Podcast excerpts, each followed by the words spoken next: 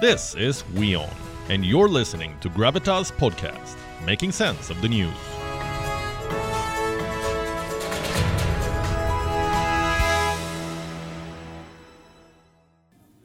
Meanwhile, in West Asia, Iran is stirring up fresh tensions by reviving an old territorial claim. In recent weeks, the Iranian media has been pushing a claim. Bahrain is not an independent country. Instead, it is the 14th province of Iran, it says. You heard that right. Iran is taking claim to an independent and sovereign Bahrain. They call Bahrain the province of Mishmahig.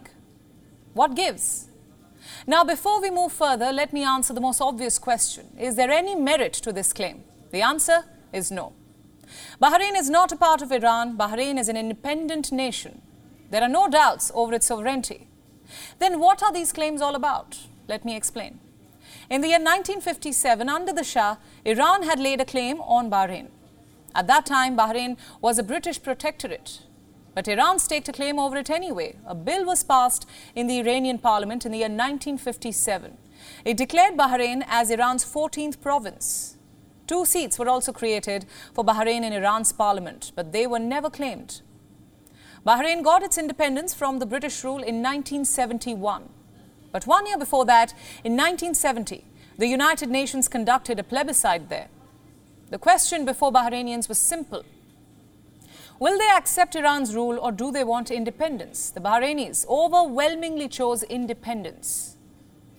The United Nations Security Council had passed a resolution then. It talks about the final result of the plebiscite. Listen to this. The overwhelming majority of the people of Bahrain wish to gain recognition of their identity in a fully independent and sovereign state, free to decide for itself its relations with other states. Iran had to accept the outcome. So in 1971, they also recognized Bahrain as a sovereign state. But in the years that followed, Iranian officials kept coming up with different reasons to question Bahrain's independence. And one of the most recent instances was this one. It happened in the year 2018.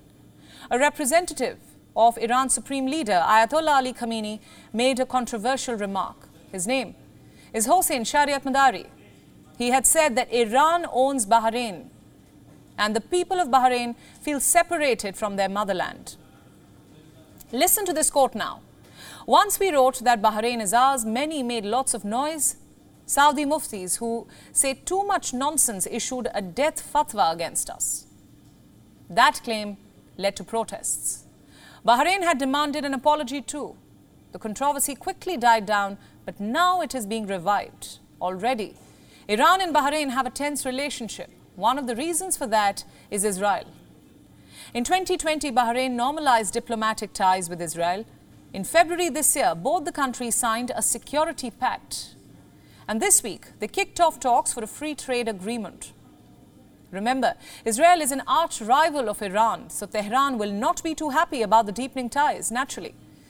But attacking Bahrain, Iran is also taking on a key US ally. Bahrain is critical to American interests in the region. It hosts the fifth fleet of the US Navy. So Iran could also be targeting the US by reviving these very claims. The verbal attacks on Bahrain are now intensifying. Last month, on Bahrain's Independence Day, the Iranian press carried a series of pieces. They all questioned the independence of Bahrain. Even Iran's Revolutionary Guards have jumped onto the narrative, onto the debate. The Revolutionary Guards run the Fars news agency. It republished a controversial editorial from 2007. Again, it questions the independence of Bahrain and calls for an Iranian takeover. Listen to this now.